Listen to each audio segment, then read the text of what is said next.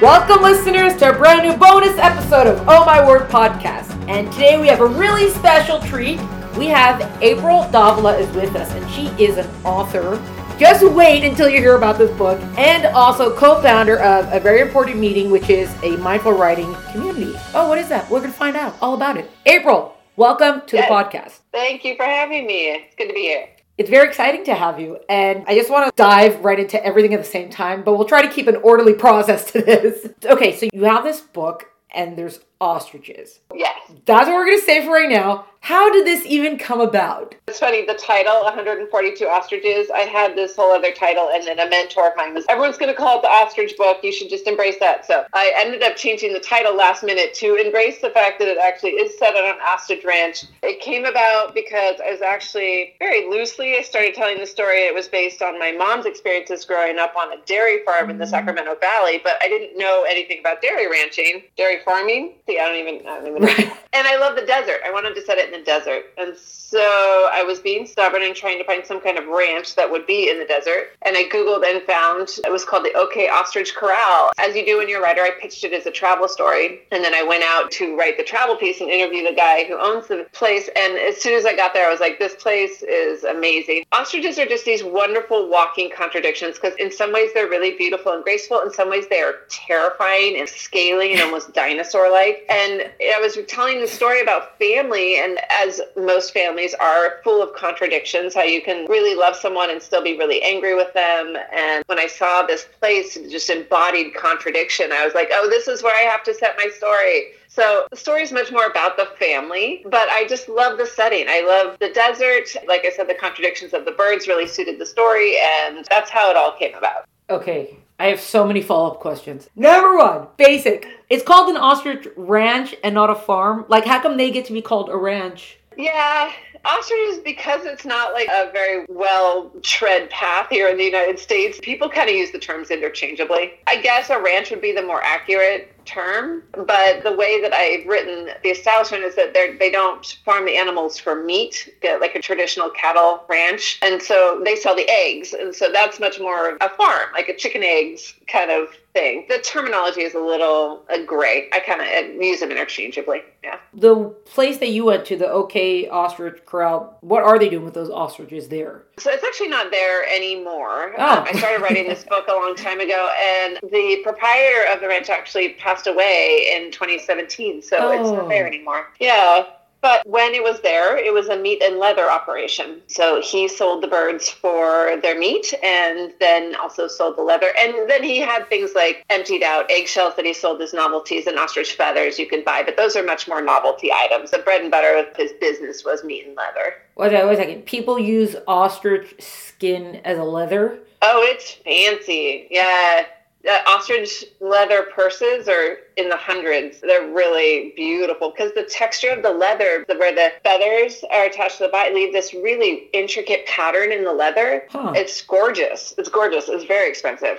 Wow, okay. I don't even own anything made of ostrich leather. I've pined over a few of the items over the years, but I just couldn't justify the expense. And then the meat he was selling locally within the US, he was selling that? Yeah, mostly locally. There's a market for it in Vegas. The eggs are also kind of a novelty item. You'll see them in Vegas buffets. You'll hard boil them and then slice them up like egg steaks almost. Um, yeah, so I mean, it's a niche. It's a niche kind of thing, but yeah, there's enough of a market to keep a business going. This is crazy. Okay, okay. And then also you said, "Oh, I was looking for a book and writing in the desert." What does that mean? Oh, I was looking to write a book. Was this a lifelong dream of Oh. yours or how did that even happen? Yeah, that's such a good question too. Mm-hmm. I was in a writing program. I had this instinct that I wanted to be a writer. I hadn't had much luck at it yet, but part of my master's program is that I had to write the first half of a novel to graduate, and I wanted to write a novel and was kind of struggling with what was it going to be. I would continue to struggle with that question for many years after I graduated. So it's not like I solved it when I found the ostrich ranch, but that was probably the biggest step forward that I took with the story as I was figuring it out. So you kind of wrote part of it just for the masters and you didn't finish it for some time after that? Well, I mean, I finished a draft and then started over and then finished a draft and started over. I must have written like 14 drafts in 10 years. So it was a long process. Oh wow. Were you not doing other writing in between? You're just doing other kind of work in between? I was doing work. I was working full time, but the novel was the only thing I was working on creatively for myself. Okay. I would get up at 5 a.m. and write before the kids woke up, before I had to go to work, and did that for years. And it was exhausting, and many times wanted to quit. And then my husband would give me a little pep talk and remind me how much I always wanted to write a novel, and I'd get back to it and keep working. Yay, good for him. Yeah, Yay. yeah, thank goodness for him. yeah. So once you did finally finish it and you were ready with it, what was your next step after that to publication? I queried agents and found an agent, and then he took it out and sold it to the publisher who ended up publishing it, as Kensington Books. From the time I finished it, it was pretty traditional publishing route. Oh, so you only got the agent after you had finished writing the actual book? Yeah, generally for fiction, at least first time fiction writers, that tends to be how it works. If you're writing nonfiction, you sell it before you write it. You tend to take the idea out and sell it as an idea or an outline, maybe with a sample chapter or two. But with fiction, they want to see it done before they commit to it. Right. And then how would you summarize? We kind of got some glimpses about what the book's about, but how would you summarize what the book is about? So it's basically the story of a young woman, Tallulah Jones, whose grandmother leaves her the ostrich ranch when she dies. And the middle generation, who gets skipped over for the inheritance, all comes to town for the funeral and they're pissed off about being passed over for the inheritance. And all the family skeletons come out of the closet. Like I said, it's much more about the family than the ostriches. It's really about that main character trying to decide is she going to keep the ranch? Is she going to fold to the pressure of the rest of the family? And about her deciding on what path she's going to take in her own life. Would you say that with or without the ostrich farm, you still have the core of your story, your story is all there, but the ostrich farm is just kind of giving it like a new kind of setting to a familiar sort of story? Yes, Okay. absolutely. The story itself is really about a family dealing with the death of the matriarch, and that is a story that has been told. I mean, I'm a firm believer in the fact that there is no new story you can tell. Right. There's only different ways of telling them, and that was one of the reasons I liked studying on the ostrich ranch or farm or whatever you'd like to call it, is that it just gave it a kind of a new angle. It really is the inheritance. The ostrich ranch is the inheritance. So again, that's a story we've heard before of a young woman and her inheritance and what's she going to do with it. But I had never seen a story about this particular kind of inheritance, and my character is not quite like any other character that I've seen before. And to me, that's the essence of good storytelling: is to make a story that you've heard before new and interesting and fresh.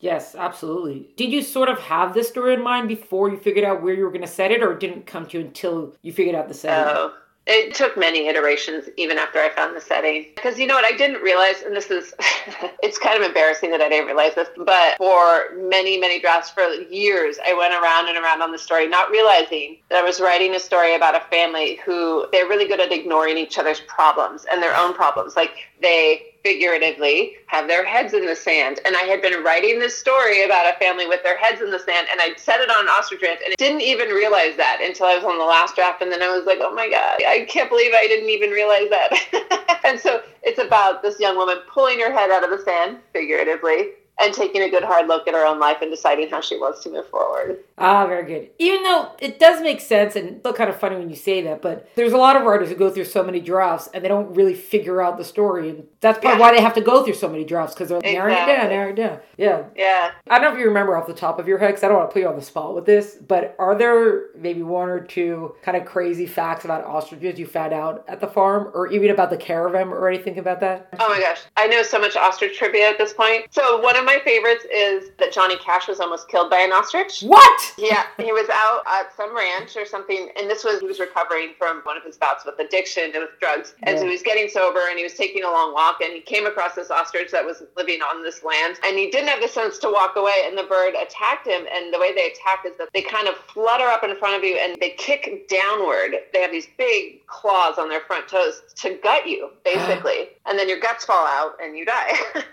um, but he was wearing this as Johnny Cash was wont to do, giant belt buckle. And so the bird cut him at the sternum, but then hit the belt buckle and wasn't able to disembowel him. So his belt buckle saved his life, but he was attacked by an ostrich. Oh my goodness. And I love that story.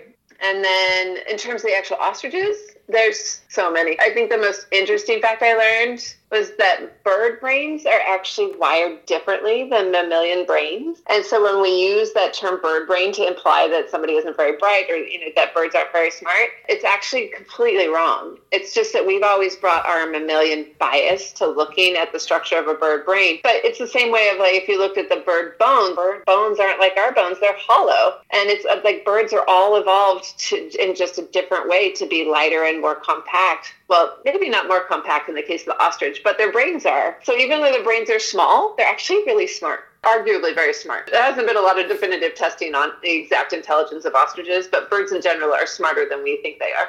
I know someone who has a cockatoo, big, beautiful white bird, and she always says that. When you call someone a bird brain, it's a compliment because birds are so intelligent. Right. Yeah, exactly. Okay, one second. Go back to this Johnny Cash story, and he came across an ostrich because that's what people do, apparently. It, well, apparently the owner of the land had like it was a pet ostrich or something. I don't remember why the ostrich was out there, but it wasn't like he was just walking randomly in the desert and came across an ostrich. It was a privately owned bird on private land. That's something that people do that is considered like an exotic pet. To have. Well, I guess it is. I, I guess, yeah. yeah. I don't know why you'd want one. They're scary. But, yeah, tigers too. Yeah, they're officially pretty fast though. Ostriches, are they? Oh, they're very fast. Yeah, not as fast as a cheetah, but they're very fast. They're like forty miles an hour fast. Do they have better endurance than a cheetah? Because cheetahs don't go fast for very yes. long. Yeah. yeah, and I think that's their survival tactic is that if they can evade the cats for even the first bit of the run, cats tire quickly. So they're not as fast, but they can run a lot further. Right. And then yeah. this ranch farm that's in the desert, was it just because desert has space or do they actually do well in the desert? Well, they're desert animals. They've evolved to live in the desert, but also desert land is cheap here in Southern California. The guy who ran the ranch, he'd been an investment banker in the 80s in New York and really just got fed up and had enough. And he'd read something about how ostrich meat was really lean and how it was going to be the new health craze of the 80s. And he just ordered two breeding pairs of ostriches and had them shipped out to like he bought some land sight unseen and was just like, I'm gonna start an ostrich ranch. And that was how he got started. that is crazy. Why big if you can raise ostriches? Okay. yeah, I think he wanted to be out in nature and the price was right to get started. He told me some great stories about all the things he did wrong as he was getting started. It was yeah. really interesting. Not all of it made it into the book, but some of it some of it did. Oh wow. It's funny because probably the desert is probably the only thing that you could actually land wise buy in California these days. So yeah, yeah for cheap at least. Yeah, right. Okay, so just shifting over a little bit, a very important meeting. This writing community. What is it? What's the deal with it? So it started during the pandemic. Uh, acquaintance of mine, we both realized that we were leading once a week with some just writer friends. We were hosting online meetings where we were writing, but we would start with a short 10 minute meditation and then we'd write for about an hour. And we were doing almost the exact same thing. And so then we started covering for each other if one of us was going camping or something. And then when we asked the people who are in the groups, how could this be more useful to you? The overwhelming response was, we want more meetings. So we got a few more teachers on board. We added more meetings. So we're up 17 meetings a week now. Wow. It's all donation based. We ask for $5 if people can swing it. If not, no big deal. Everybody's welcome. Every meeting is the same basic structure where we just do a silent insight meditation for 10 minutes to focus our minds. And then we go immediately into our writing. And then when the hour is up, we hang out for 15 minutes and just kind of talk like writers do. You know, we talk about what we're reading, what we're writing. We don't do any writing prompts. Nobody has to read their work. It's very low pressure, but it's just been this wonderful community. It has been the silver lining of the pandemic for me. Just I've met so many wonderful writers, and it's a pretty self-selecting group of people who want to meditate for a few minutes and then focus on their writing. Across the board, just a great group of people, and it's continuing to grow, but it still feels very intimate you probably get seven or eight people per meeting, and I'm just loving it. It makes me very happy. Nice. When you say this meditation thing, is there a prompt for that, or it's just everyone let's just clear our minds sort of thing? So I, am a trained mindfulness instructor. I'm trained in the School of Insight Meditation. So I do guide the meditations, but pretty minimally. So I'll, kind of walk you through like, okay, now we do this and now focus on your breath. So I give really basic instruction, but I keep it pretty simple. And most of the teachers that we do, again, it's very niche. Like we have one woman, Faith, she is an ordained Buddhist nun, as well as a memoir writer and a travel writer. And so you know, trying to find people who really fit that very narrow niche to join us as teachers has been a bit of a challenge. But when we do do find people who fit, they're great. They're just wonderful teachers. And the meditations, again, very simple because it's only 10 minutes and mostly guided, but also time for just having a little bit of quiet before we get to our writing. Okay. The meditation is, it has nothing to do with the writing per se. It's just about relaxing and focusing. Yeah, focusing your mind, letting go of everything else. At the end of my meditations, I do kind of invite people to bring to mind what they're planning to write as they transition from the meditation into the writing. But the meditation isn't about writing per se in any way, no. And then the hour of writing that follows, everyone's doing their own thing, but we're all doing it together, sort of thing. Yeah, everyone's muted and you're just writing, but when you look up, you'll see on the Zoom screen, you see everybody else is also just working away on their writing. This was the part that surprised me most is I didn't think that would be very interesting or motivating or have any influence on my writing at all, but there is something about looking up and seeing these people that you've logged on with and they're all writing and so you keep your butt in the chair and you keep writing. Right. And then when the hour's up, we talk a little bit and it's just, ah, oh, it's great. I really like it. Yeah, because when you hear, you're oh, we meditate that we all just quietly write. It sounds like, uh, but at the same time, when you allot the time, yeah, yeah, that's kind of what it is. You're in a lot of the time. You're part of a group. But why do you, the people who are leading the session? You call them teachers. They are meditation teachers. We oh. officially we call them meeting leaders because there's okay. not a lot of teaching. That we yeah. don't really teach anything, but they are teachers by trade. Oh, okay, yeah. Because I was going to ask if there was some sort of writing lesson thing, whatever going on. No, generally not. Though most of us do have other things that we teach. I have writing classes that I teach and I do some writing coaching. But when I'm leading the meetings for a very important meeting, that's all I'm doing is just leading the meditation and then making sure I sound the timer when the hour is up so everybody knows that the time is done. Yeah, that makes sense. Right. It doesn't even matter what someone's writing. You don't you have no idea what they're I writing. Yeah that's part of the brilliance of it though is that i know for myself as a writer i'm often hesitant to join a writing group because i don't know are like are these writers are they more beginner than me or are they more advanced than me? And then the anxiety around what if i'm not good enough? Right? I don't want to have to share what i'm writing right now because it's not very good. First draft stuff i don't want to share you don't have to. Like if we have people in the group who are working on their fourth novel oh. we have new york times journalists we have people who've never written anything and they're just writing in their journal because that's what they've decided they want to do for their new year's resolution. And we have every shade of writer you can imagine screenwriters, poets, nonfiction, memoir, fiction, short stories and it doesn't matter. We all just get together and just write whatever we're working on and then hang out a little bit. And even in the hanging out part, we don't share the work. I usually go around and be like, hey, how'd the writing go for everybody? And everyone will be like, hey, I had a good morning. Or I'm struggling a little bit, but that's about as deep as we get into what we're working on. And then we'll transition into what people are reading, or maybe someone has finished an essay and they're not sure what to do with it. And someone else will be like, oh, I heard an editor is looking for just that kind of piece. Like we'll give each other advice it's very organic. We try not to shape that last portion too much. We just let it be whatever it's going to be. Well, that's great. The other people that you set it up with, you were independently leading groups, and then you're like, hey, I'm doing that too. I'm doing that too. Let's make a community. Well, and that was the weirdest thing is that this me and this other woman, Paulette, who's my co-founder, we had independently come to the exact same structure. She was doing it on Saturday mornings and I was doing it on Friday, but we both had come to what worked best was about a 10 minute meditation and then about an hour of writing and then a little bit of hangout time. And so it was just such a natural fit to merge the groups together, help each other in leading the meetings when we needed to, and then adding more meetings. It just really grew easily, very easily. Wow. Do you have meetings almost every day of the week now? We have three meetings a day on weekdays and then one on Saturday morning and one on Sunday morning. Is that when you do most of your writing or do you do a lot of writing also outside that time? It is part of my writing. So I lead the 9:30 a.m. Pacific time meeting Monday through Friday. I usually start writing at 8 when the kids leave for school. And then at 9:30 I'll pause to open up the Zoom room and welcome everybody and I lead the meditation and then get back to my writing. So it's kind of a little break for me in the middle of my writing day, but I try to write from 8 to noon every day. Wow. Now that you've said it, it seems, oh, of course you'll do this. But putting in the meditation, was that something that you had heard somewhere or put in, or that's something that you also kind of organically came to of, I think this is good, what's going to help to get into the writing mode sort of thing?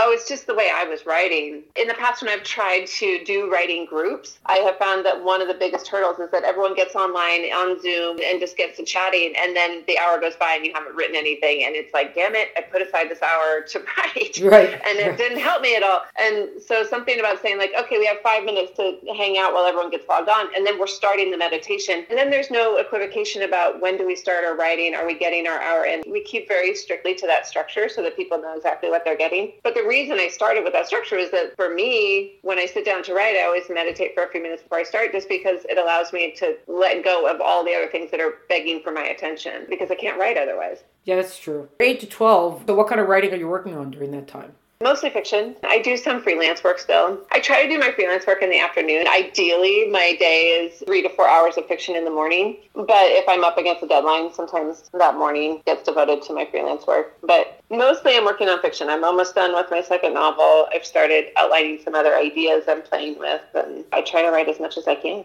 Yeah, that's exciting. How much can we find out about this idea for your second novel? Is it also adult fiction? Are there ostriches in it? What can we find out about this? No. there are no ostriches in it. It's a totally different kind of novel. It's a sweeping epic.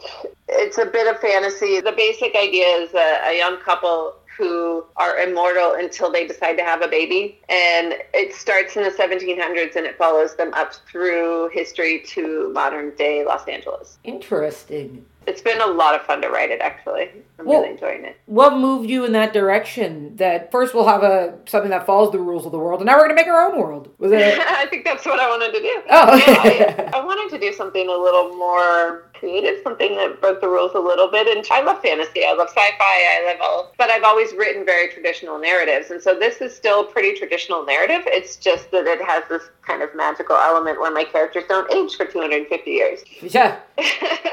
You say it started like in the 1700s, right? So you Yeah. do a lot of research for that, or you're just like, Oh my god, so much research. Oh, Ugh. I mean, that was the hardest part about. I tell it in seven parts over 250 years, and each one is like a little historical novella. And I had to do all the research of a historical novel for each part of the book. I mean, if I had known what I was getting into, I might have not written it. So I'm glad I didn't know. Whose idea was this? Yeah. Whose idea was this? Yeah, a lot of research. Wow. And the actual writing of the story didn't take me very long. I knew exactly what I wanted it to be. But the details, writing in the, the historical stuff, I spent all day researching something stupid like is there glass in a window in a cabin in the 1800s in Northern California? Like, did they have glass? I don't Yeah. know. And then that doesn't even end up being a detail in the story. It doesn't matter. I wasted a day. You know, it's Right. uh, a lot of work. Totally worth it. Did you write the story first and then go to plug in the historical details, or you did all the historical stuff first simultaneously? I did enough research to know that I wasn't making any errors that would affect the plot. Oh yeah. And, and then I wrote it, and then once I knew what details I needed from there, I did more research to fill in some of the smaller details. Like, what is she wearing when she goes to bed in this scene? What did babies wear in 1830s? Things like that that you don't necessarily need to know to, to get the plot right. right. But then when you get into the fine tuning details of the story, it's nice to have your character like buttoning up the baby's nightgown and knowing what that would look like. Yeah, that's true. Well, working on the ostrich farm, did that kind of prepare you for okay, this is what it takes to have to do research for a novel? You're like, ah, no, this was like times a bazillion, a totally different experience. It was times a bazillion, but the same idea. You doing your homework, getting the details right. It just was a lot more. Right. Because a lot of people always have the question of when you're researching, how do you know that you've done enough? Or how do you know whatever? So did you kind of just make a marker for yourself? Or was just like, you know what, like you said, I feel like I have enough to not screw up my plot with this? Or, Yeah. Yeah. I outlined and researched until I felt like I knew enough that I could get the basic plot on the page. Then I wrote the story because it's always about the characters, really. So then you dive into character and you write how the characters are interacting and then go back to research, find some details. And actually, there were moments where I realized in the second round of research that I'd gotten something wrong. So then I had to change something in the plot. And you just kind of bounce back and forth between writing and research until you feel like you've got a really good handle on everything, all of it. Yeah, that makes sense. Do you always outline or just because this one, the breadth of it, that's why you outlined it? Yeah, yeah. Also because I didn't outline the ostrich book and it took me eight years to write it, so I swore I wouldn't do that again. Well, there you go. I don't usually outline because I feel like as soon as I'm outlining, or even when I write myself reminders, I'm like, I already wrote it. Why am I writing it again? Which obviously, is, Eh. yeah. But it makes so much sense when you're doing the historical thing. Even you might end up still with your chasing down the log cabin glass thing, but I think it still better gives you an idea of what you have to actually look for because there's Yeah, so much you can learn about anything. Yeah, it's so true.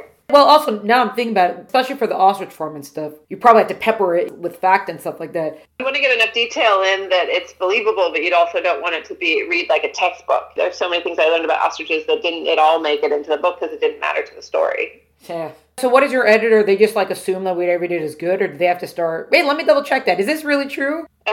you know, I don't remember being called out much on the ostrich book. I don't remember anyone correcting any of my ostrich facts. People will let you know when you get things wrong. I'm sure you've had this experience, like, oh, there's a typo on page 12 or whatever. Yeah, but yeah. nobody ever called me out on getting anything wrong with the ostriches. And I did take a couple of liberties, but nobody noticed. So interesting. Either people just don't know much about ostriches, or they were caught up enough in the story that it didn't matter. We'll just say it's probably both. Let's go with both. I can't deny the second, but the first I would say is probably almost for sure. Yeah. yeah. Well, and that was the other reason I didn't want to set it on a dairy farm because there are enough dairy farmers in America that I knew I would get angry letters if I got things wrong. And I knew that I would get things wrong versus an ostrich farm. I think there's like three of them in the United States. Wow. So I was less likely to get angry letters. So is like ostrich burger a two hundred dollar burger in the U.S. Or do you have any? You know? I've never actually had one when I went to tour the ostrich farm for the first time, and he walked me all around, and one of the things he told me about was that uh, his birds had stopped laying eggs, which is part of the premise of my book, is that the birds have stopped laying eggs, and that's part of the dilemma of can she sell the ranch even if she wants to. So I've made it a different direction in my story, but in real life, it was because the birds had been poisoned by a nearby cement plant that they'd been dumping toxins into the groundwater, and the birds had been poisoned, and so they weren't laying eggs. That's not what it is in my story. That's what it was in reality. So he tells me this whole story, and we're walking around around and my brain is already starting to kick up. Ooh, I'm going to put this in my novel, blah, blah. And then he says, Hi, you want to buy some ostrich meat? And I'm like, The ostrich meat that's toxic with yeah. chemical waste? Right? Yeah. so to be nice, I bought some, but I threw it away when I got home because I felt like, I don't know if I want to eat that. Right. Yeah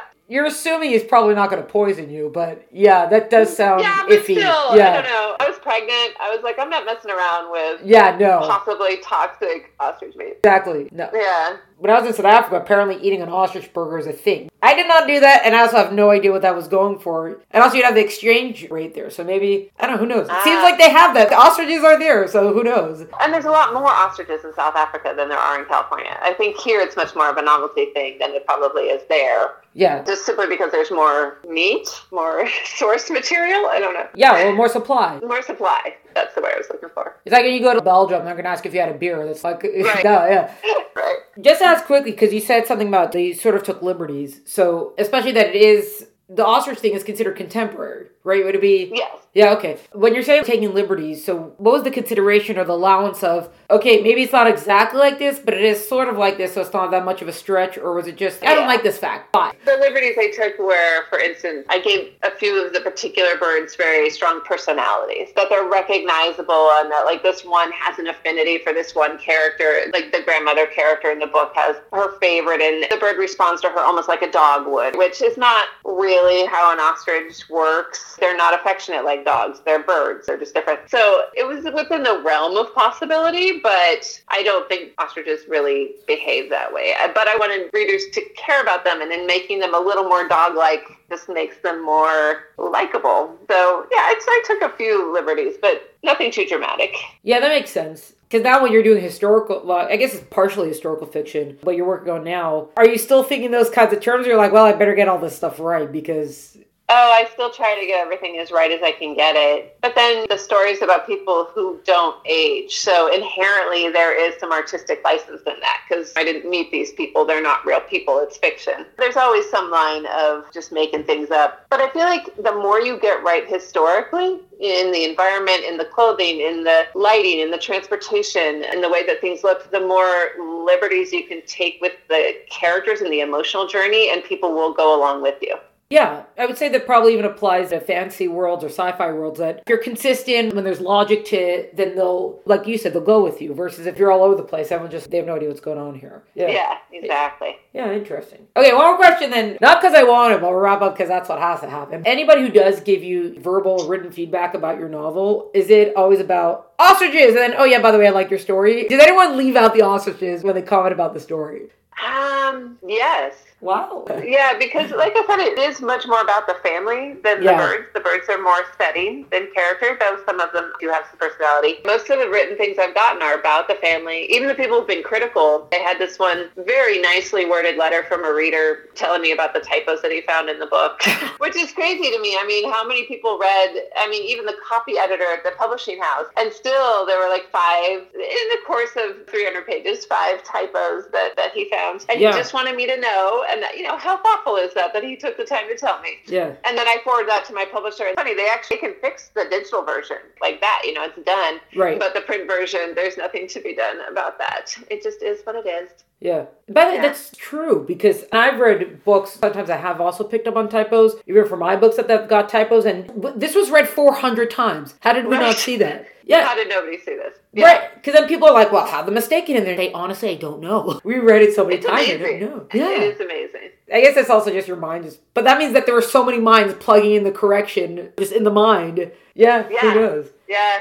Well, okay, okay. One more question, actually. Did your book first come out in hardcover and then paperback, or or what's it at right now? No, Kensington decided to do straight to paperback. So they Okay. did trade paperback, which is the slightly larger paperback that you'll see. Their whole theory is they're really focused on getting people to buy the book, and their theory is that people don't buy the hardcover, they wait for the softcover. So just start there. And you know what? It's not my area of expertise, so I defer to them, and people bought the book, so can't argue. Yeah, great. Well, yeah, exactly. Well, I guess that also saves you because you have so many times when people they'll come out with the book in the hardcover and they might not renew it for the paperback, and that's kind of the end of the book. But I think paperback, Yeah. yeah, publishers are a little True. bit more willing, I think, to just keep the book in print longer. I could make that up, but it's, I feel like it's correct.